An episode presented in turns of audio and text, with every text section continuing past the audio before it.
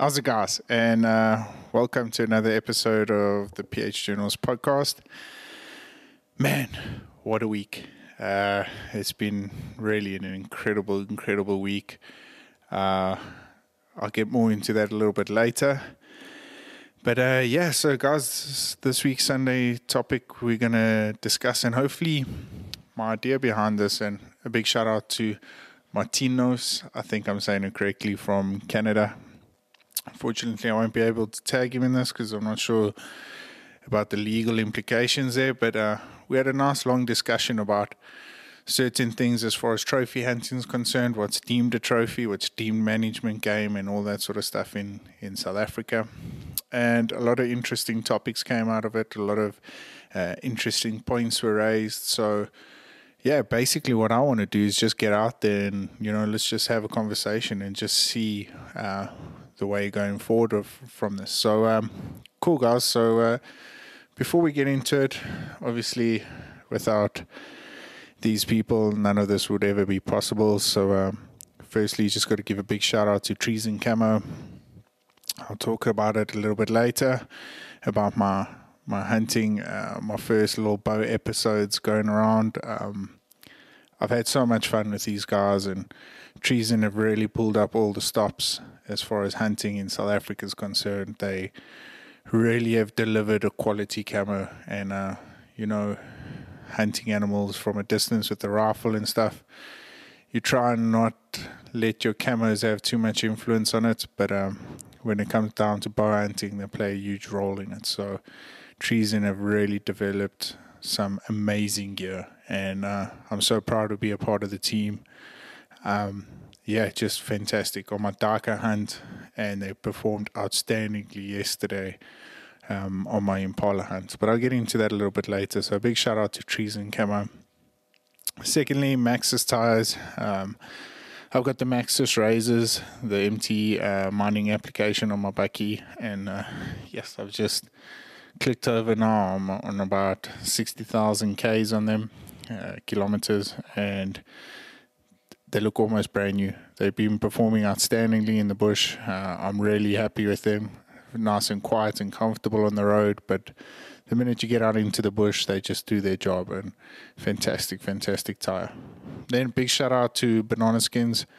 Um, like I said, they've been my second base layer now for some time. I really enjoy them. Uh, I used the Banana Skin ski pants yesterday, and I mean I can walk with with those for hours and hours and hours upon end. So, uh, yeah, big shout out to Banana Skins. Then, um, also another, I haven't mentioned them in my previous podcast episodes, but uh, they're playing a huge role in uh, myself and developing my my platforms and uh, my social media experiences and stuff. So, a big shout out to Tactacam. Um, I'm probably one of the first that have got their product in the country, and it's been it's been an incredible product. And why more people don't have them is is a little bit obscure to me, uh, especially in South Africa um, with the FTS uh, uh, application where you can mount it onto your rifle scopes, um, the stabilizer for your bow. They just cover all the bases, and it's it's really fantastic to see and um, they're an outstanding product. So, uh, yeah, big shout out to Tactacam. Um, I will be using them a lot more now in the in the future. Um, I've got my setup just right for bow and for rifle, and now uh, you can find them on PH Toolbox. So as well, they they'll be on there. Then um, yeah, so which brings me to my next point. PH Toolbox, ladies and gentlemen, we launched on Friday the story behind PH Toolbox is uh, I got hold of a couple of my mates during the lockdown period, and we were just so stumped with what we could do to keep the bills paid um, during a pandemic, during a period where no overseas guests could come. We couldn't even hunt local guys at that stage, and we were a little bit unsure of where our next paycheck was going to come. So we designed this website behind it um, with the intent that our fellow PHs uh, can subscribe through the PH program. And while promoting some of the products we use in the bush and we sell online, they can earn a little bit of extra extra income through the commission program, PH program. So um, that's what we did. It finally launched on Friday. We've been developing it for some time, trying to find the correct suppliers. Um, obviously, guys that we believe in, products that we believe in, products that we've tried and tested ourselves in the bush. Because um, obviously, we don't want to create this platform and most of the stuff is not ideal. So we we've tried and tested it. We've put it through the task, and it stands up. And when it stands up, we put it onto the onto the uh, website. So we've got a bunch of cool things out there. We've got rings made from buffalo horn, from tusks, from um, those are warthog tusks, by the way. Uh, antlers, bones, bones of giraffe. We've got some cool handcrafted knives um, from Uncle Eric Barcher himself. Um, and yeah, we're just going to keep developing. You can get some of my PH journals merchandise on there. And the more we develop, the more we go ahead with it, the better it's going to be. So, uh, yeah, big shout out now to uh, PH Toolbox. If you haven't yet, head along to the website, phtoolbox.co.za, and uh, you can search all the pretty cool things there. We are developing, this is early stages, so there's very minimal stuff on there. But as we grow, as we um, get more suppliers on board um, of products that we use, we'll keep putting them on. So um, yeah, big shout out to PH Toolbox. Then uh, yeah, last but not least, my family, my my wife, my daughter, my brother, and my mom. Uh, I just want to say thank you so much for having the, the faith in me, the belief in me, and uh, just supporting me through this long, painful, and uh, awesome experience in the same time. So uh, I just want to say thank you so much for, for supporting me on this. It really means a lot to me, and uh, none of this would ever be possible without you guys. So I really, really appreciate it. So without further ado, uh, this will be episode three of the Sunday discussions. Um, and if you've tuned in on Spotify, welcome, guys. Finally, I've got Spotify up and running. I'm pretty stoked about that. Um, it's an awesome platform. I've just upgraded my subscription to them, and yeah, I, am so stoked to be a part of the Spotify group. So, uh, yeah, big shout out to you guys. So, without further ado, guys, episode three of Sunday Discussion, we're going to be talking about trophies.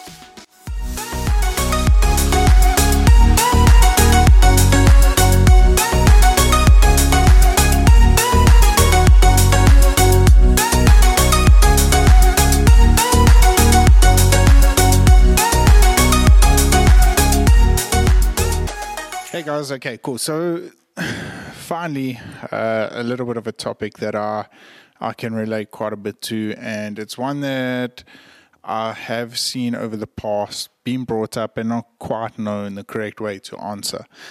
Um, cool. So, I'm going to break it down into two sections. Look, as far as I'm concerned, trophy hunting and hunting is probably the best conservation tool we have at the moment. And um, the important part of it is obviously the overseas income. Cool. So, Ma- Martinez asked me what is deemed a trophy and what is not deemed a trophy. Now, the old saying um, within the market and the the industry is trophies are the eye of the beholder for me, that is hundred percent true. I've I've always believed in that, and uh, I think it's the best way to approach the situation because animals, like humans, have just got perfect or different characteristics, and your your idea of a good-looking animal is completely different to mine. So the story about the tape measure and the big animals and all that sort of stuff is, for me, it takes away the gist of the actual, um, the beauty of the animal, and um, it's not it's not ideal, um, but there is a place for it in the market, and we've created that. And uh, so, yeah, I mean, to answer the question simply, what is deemed a trophy? Well, if you go into pretty much all the websites, there is a cool app now uh, for the South Africans that if you go into and it will tell you what's Rowland Ward, what's SCI Award, and you can pretty much judge it from there. If it's making the minimum requirements, that's going to be a trophy. But there are some very good animals out there with magnificent representations of the specific animal, um, and they don't quite make the measuring tape.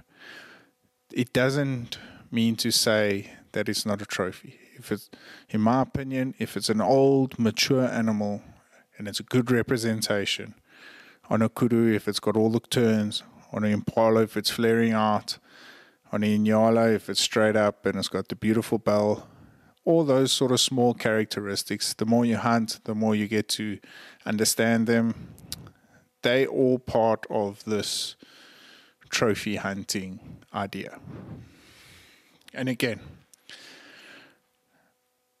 as far as a hunter and as far as a professional hunter is concerned, you obligated. It's your duty to shoot, to hunt the most mature or the oldest in the group animal if you're doing it for conservation. If you're doing it to protect the species and if you're doing it for the right idea in mind. You want to harvest what is the oldest, what is going to ultimately fill the freezer. And number two, yeah, that's it's a difficult one for me because I know there's a lot of guys out there that are, and as I'm saying this, I'm thinking it. They're going to say, "Oh no, but you know we've got to manage the herds and all that sort of stuff." There is that's hundred percent true, and there is a market or there is a place in it for that. And I do it. Um, I do go out there on herd management, um, and it doesn't always. They aren't always the oldest. They aren't always uh, past their prime and all that sort of stuff. But as far as an overseas hunter coming into the country and they're coming here for a trophy, you want to you want to shoot.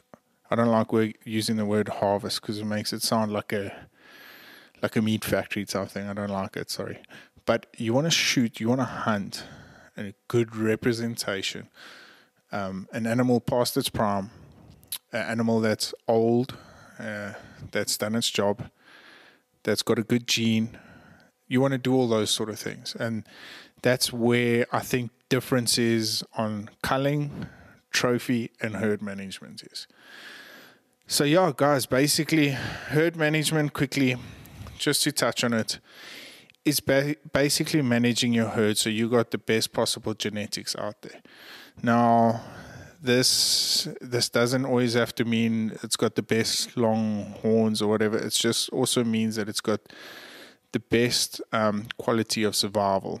You do get a lot of animals that are out there in the bush that uh, that don't adapt quick enough to um, certain conditions. For instance, I'll spring back down in Fort Beaufort area where there's a lot of hot water. There's only a few that uh, can actually handle it. So you don't really want the rams that can't handle those conditions to be mating with your females that have adapted to it. So that's herd management. Culling is controlling the numbers. And then trophy hunting is, of course, harvesting, not harvesting, shooting um, out the old, mature, good representation animal. So that's my take on it. Uh, that's where I'm going to label it there. I've been on a lot of safaris where the tape has ruined it. Um, personally, and this goes back from the older generations, uh, one of my first hunts, I was kitted, had a nice little pack uh, full of all the tools, all the gadgets, uh, tape measures and verniers and all that sort of stuff. I was going to hit the ground running. And one of the older guys, one of the older PHs that I really look up to, and I've, I've taken a lot still to this day, he came to me and he said, Yeah, but what you going to do with all this stuff? So, you know, I said, Oh, well, it's to measure the trophies once the animals have been shot and, you know, to tag them correctly and this, that, and next thing. He says, You see that tape measure inside there? it's going to ruin your PHing days for a very long time. Take it and put it in the fire. And, uh, you know, young, dumb, and uh, arrogant at the time. I said, you well, what what do I have to lose? You know, and I kept it in there, and uh, the the list of animals I was after and I was shooting just got bigger and bigger and bigger. And then we needed a certain measurement here. We needed a certain measurement there. And I really didn't enjoy it because you have a magnificent hunt and then your client just gets tape measure happy. He just wants the biggest. Spent all this money coming over here. Why does he need to settle for an average? And I think it took, that's where I learned, it took away the experience of actually hunting an animal. It really did. Um, you know, all the hard work we put in, uh, all the stalks, I mean, climbing mountains, um, you know, our conversations under the tree, uh, drinking on our water while we wait, you know, the kilometers we walked, you know, it, it put a dampener on all of that. Although there were beautiful moments, it really put a dampener on it because, you know, we forgot about that and we were chasing off the measurements. So when a nice mature springbok ram came into our sights and came into our um, our range, we weren't pulling the trigger because no, we, we, it wasn't quite big enough. And although he was mature, he had the shape, um, well past his prime. We just we chased it all for the wrong reasons. And uh, so, yeah, to answer the question on measuring trophies and stuff, guys, if you really want to have a memorable time out in South Africa and you really want to, uh, you really want to enjoy the experience, don't worry about the tape measure. Trust your PH. Um, and this is where I say a lot of the time when guys come out to South Africa. They always want the biggest buffalo. The, you need to trust your PH. And for us PHs, it's also it's an achievement if you go out there and you get a good looking animal and you get a good sized animal and stuff. It really is an achievement. But over the time, I also pick it up. And a lot of the younger PHs, they just want to go out there and shoot the biggest. You know, they want 44, 44 inch buffalo and all that sort of stuff. Not not the hard dagga bull that's broken his tip because of fighting and and countless battles. And you know for me that's what it's about. Mine's not about shooting the biggest. It's it's about the storytelling. It's about sharing moments sharing experiences and um, just treasuring the life that that animal has lived. And now you get to tell the story you know after afterwards. So yeah it's trophy hunting to me, uh, and I, I, blame the younger generation. It's it's gone past storytelling. It's gone past experience. It's just now about harvesting and uh, shooting the biggest. So we need to we need to change our perspective, and it starts with us as PHs. We need to change the perspective of, of actual trophy hunting, and um, and actually just understand that a lot of these guys are coming over to Africa for for experience, to share memories, uh, to make lifelong memories, and um, yeah, you know, it's it's you're obligated to make sure that that happens, and you're obligated to make sure that they share this magnificent country with us as as well as our animals, and understand the significance of trophy hunting and herd management and all that sort of stuff. So, yeah, so guys, just to like I said, I wanted to break this up in two parts. That's a measuring side, and that's how you justify, from my personal experience, what a trophy is and uh, how it looks or how you want it to look. but uh, so, just some stats, just to back up my last two conversations on Sunday um, with regards to the giraffe and the land in South Africa since 2013, and I'm going to refer back to the figures of 2013, is because this was before the Trump era. A lot of stuff has happened uh, since Donald Trump has taken over, and for our industry for the better. So I'm not going to give those figures. I'm going to give the 2013 figures, and uh, I just feel they they're not. I'm not going to say true reflection, but I just feel that they're the best suited figures for if you're trying to persuade anyone whether trophy hunting is good or bad, because most of the economy in South Africa and America weren't at its peak. Um, we both had leaders that were, I mean, our leader was, our president was trying to steal our country dry. And overseas, you know, they were trying to enforce gun laws and all that sort of stuff. So 2013, 2012, 2013 weren't the greatest years as far as hunting industry in South Africa was concerned. So I'm going to give you guys those figures. You can imagine now it's way better. And um, of course, Trump has had a really positive influence, whether you like him or not. Uh, I don't want to get into that debate, but whether you like him or not, he has really delivered from from an South African tourism uh, as far as the hunting industry is concerned, delivered all the goods, and we've benefited tremendously from that. So, in 2013, South Africa had over 20 million head of game. That is national and privately owned land. 60 million of that 20 million was private landowners. So, i.e., hunting concessions, mostly of um, there's over 2,000 recorded uh, outfitters out there in South Africa at the moment, which is crazy to see because uh, that number is just mind blowing at the moment. Um, and through trophy hunting, only 0.02% head of game were taken off per year. So that's interesting. So for instance, we only had, I think it was just over 7,000 hunters come into the country, and 44,000 trophies were taken back. That's where the 0.02% of game has gone. That's just trophy hunting. So if your argument ever comes up and says, oh, well, what good is trophy? It's not doing any bad. I mean, we've got over 20 million head of game and we're only taking 44,000 off for trophies. So put those two in perspective, it's really not a lot. And that hence the the culling and the game and the herd management come in. And you've got to take all those factors into consideration. So um yeah guys I I got my stats from a very good source. Um I love their write ups, and I, I, would encourage you guys to go ahead and have a look at their website. It's Wildlife Ranching of South Africa, the WRSA.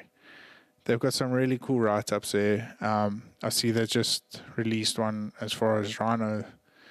Uh, rhino poaching and elephant conservation and all that sort of stuff. So they've got some really cool articles there. I love that website. Um, and yeah, so that's where all my stats come from. You'll actually see them on there. Um, and I mean, you know, just hunt, just the hunting industry alone generates over a billion rand worth of income. And to break that billion rand down, um, let me just see. Uh, so to break that billion rand down, you like we mentioned earlier in the the previous sessions with with the land where you get private um, land as far as conservancies, so beef, beef farmers, sheep farmers, or whatever, being part of the conservancy, but still being able to hunt. Part of that, 757 million rand goes towards it. So that's way more than 50% of the actual income from overseas goes towards these landowners. And that's that's a very big thank you to to the hunting industry, because then the rest go to the outfitters for their daily rates and all that. Um, so yeah, guys, that in a nutshell to close everything off, as far as trophy hunting is concerned. It's our hunting has, has definitely proven over the years that it's the best form of conservation there is. Because if we don't have hunting, none of these numbers are ever going to be controlled and they're just going to get out of hand. And um, yeah, it's been it's been a hell of a journey um, from where you know reading on some of the stats from the years from in the early 90s to where we are now. I mean, just just our animals are growing at 30%. We're having 30% more animals per year in this country. And that's that's all thanks to hunting and conservation. And um, and trophy hunting plays a huge role in that. It's feeding families.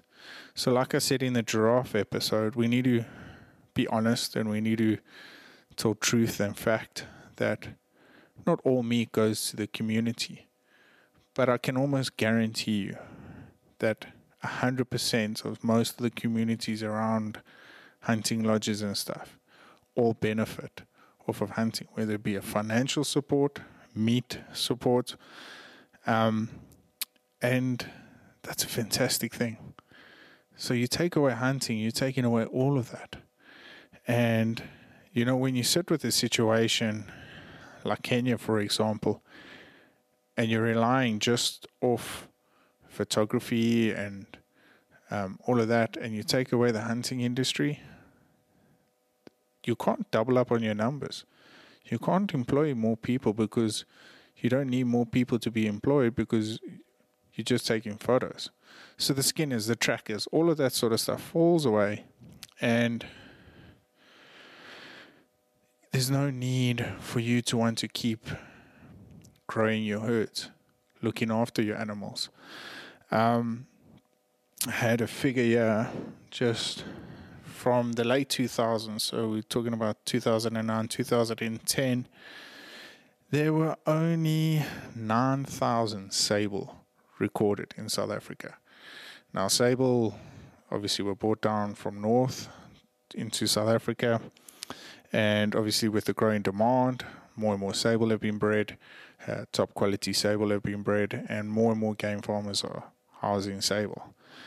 So, um, and now we're sitting on just over a hundred thousand head of sable. It's probably more than that now, but uh, back back then, that's how that's how well the numbers have grown.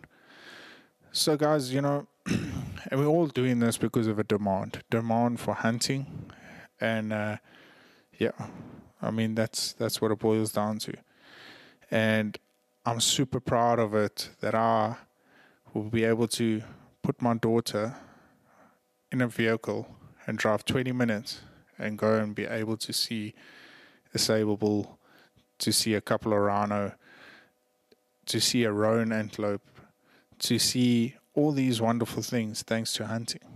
Because if the demand for these these animals aren't there, there's no need for these farmers to keep them. And when they're not keeping them, the numbers are just going to dwindle. So I don't want to, I don't want to stretch on that too much.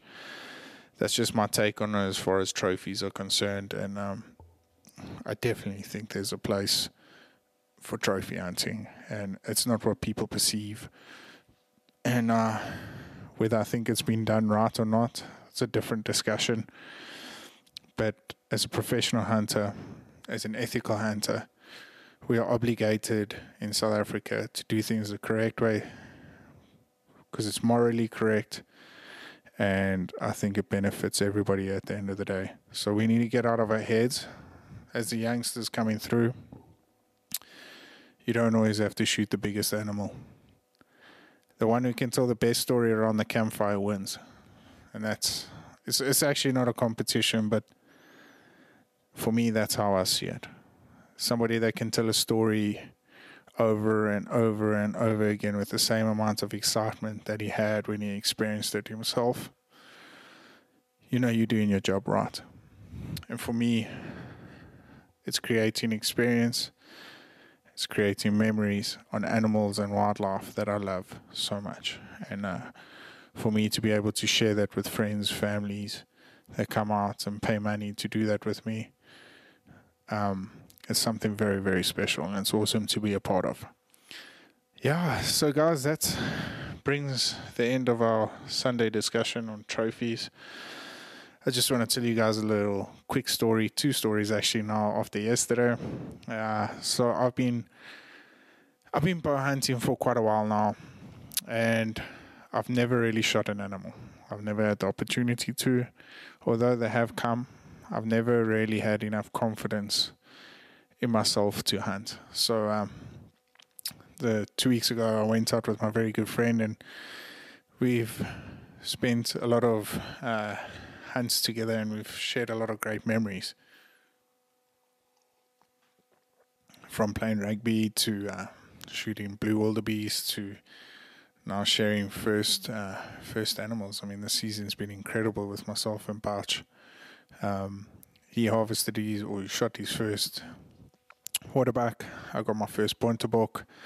I got my first kill with a bow, and now I've got my first two species with a bow. So the first one was, was pretty cool. Uh, we went out and we sat in a blind, and uh, this beautiful duiker came in. You could see his condition was deteriorating. Um, old, secondary growth, beautiful duiker. I sussed him out. I thought maybe he would get just tip off at about five inches. Um, and I said to Bach, look, I've never shot one.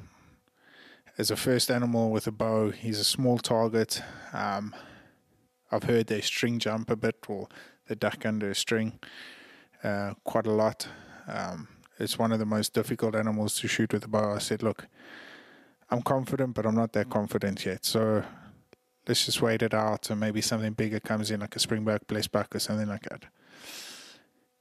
And he came in and he just sat around, and you know, you, you, your opportunity is there for your first shot. And uh, I took it, I drew back, and I had him in the sight. And I don't know why, but I think maybe just the anxiety got the best of me. I used my bottom pin the highest pin on the for the for the longest shot, and uh, I just duffed it completely. And uh, I thought I hit him far back, uh, but when we fortunately I had the camera there, and when we re-looked at the footage, I missed him completely. Shot about four feet over him. So not the proudest moment, especially as a PH. That's that's not the best situation you want to be in, missing your first target, you know. But uh, so we sat again and it was cold. It was so cold. We had snow on the ground uh, the night before. Man, the chill just got in anyway. Thanks to Treason for for the soft shell jacket. I mean, it really held off the cold pretty well. And uh, but I mean, everywhere, your ears, your neck, your you were just getting so chilly. So it was about. We said, "Now we'll sit in here for another 45 minutes and see. And I was just about to get out and go and stretch my legs a bit and when uh, Bachi tapped me on the shoulder and he said, Look, that duiker is back. And you can see him from a different angle. The horn, the secondary growth, he's got a lot of chipping and chunking out of it, which means he's been in a lot of fights. Um, I, I sussed him out. I probably thought maybe he would make it to the end of the season, but definitely not next next season. So uh, it was a great animal to take anyway, it came into exactly the same spot, uh, exactly the same distance, but this time I put put it on my top, um, my top dot, and uh, yeah, flying the arrow. And uh, fortunately, I didn't anticipate the string jump at the time, but uh, fortunately, it was a little bit low. So as he ducked into it, it clipped the vitals and it smacked him right in the shoulder. So I was pretty pumped, and man, what a beautiful animal! Uh, a really, really beautiful animal. He was probably about nine years old. Um, really deteriorating body condition.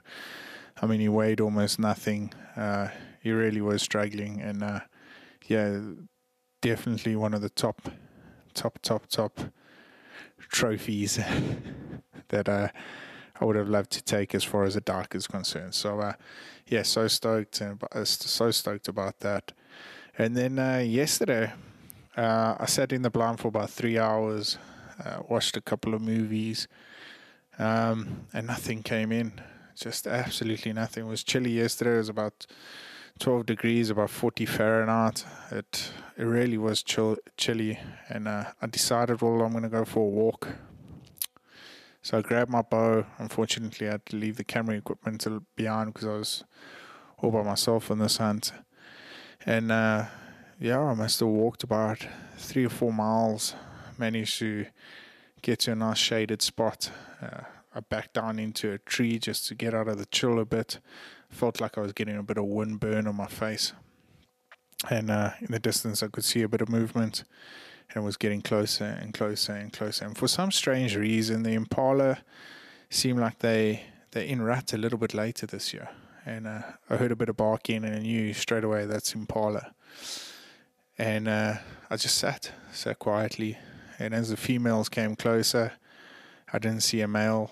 Uh, I was going to take a female, and they came within to about 20 yards of me and the first female passed, and I said, "No, well, she she seems very pregnant, heavily pregnant."